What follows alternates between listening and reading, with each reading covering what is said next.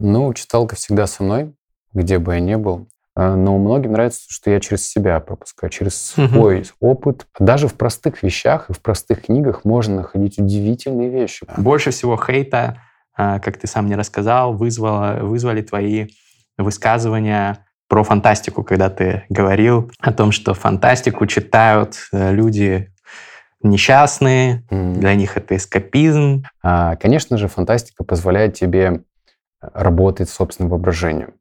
Но есть и минусы. Не хочешь рассказать, кстати, про айваску? Подводочка такая. Да. И да, и нет. А туда нужно приходить только с очень серьезным запросом. Если я хочу решить свои все проблемы в своей жизни, то пора и умирать.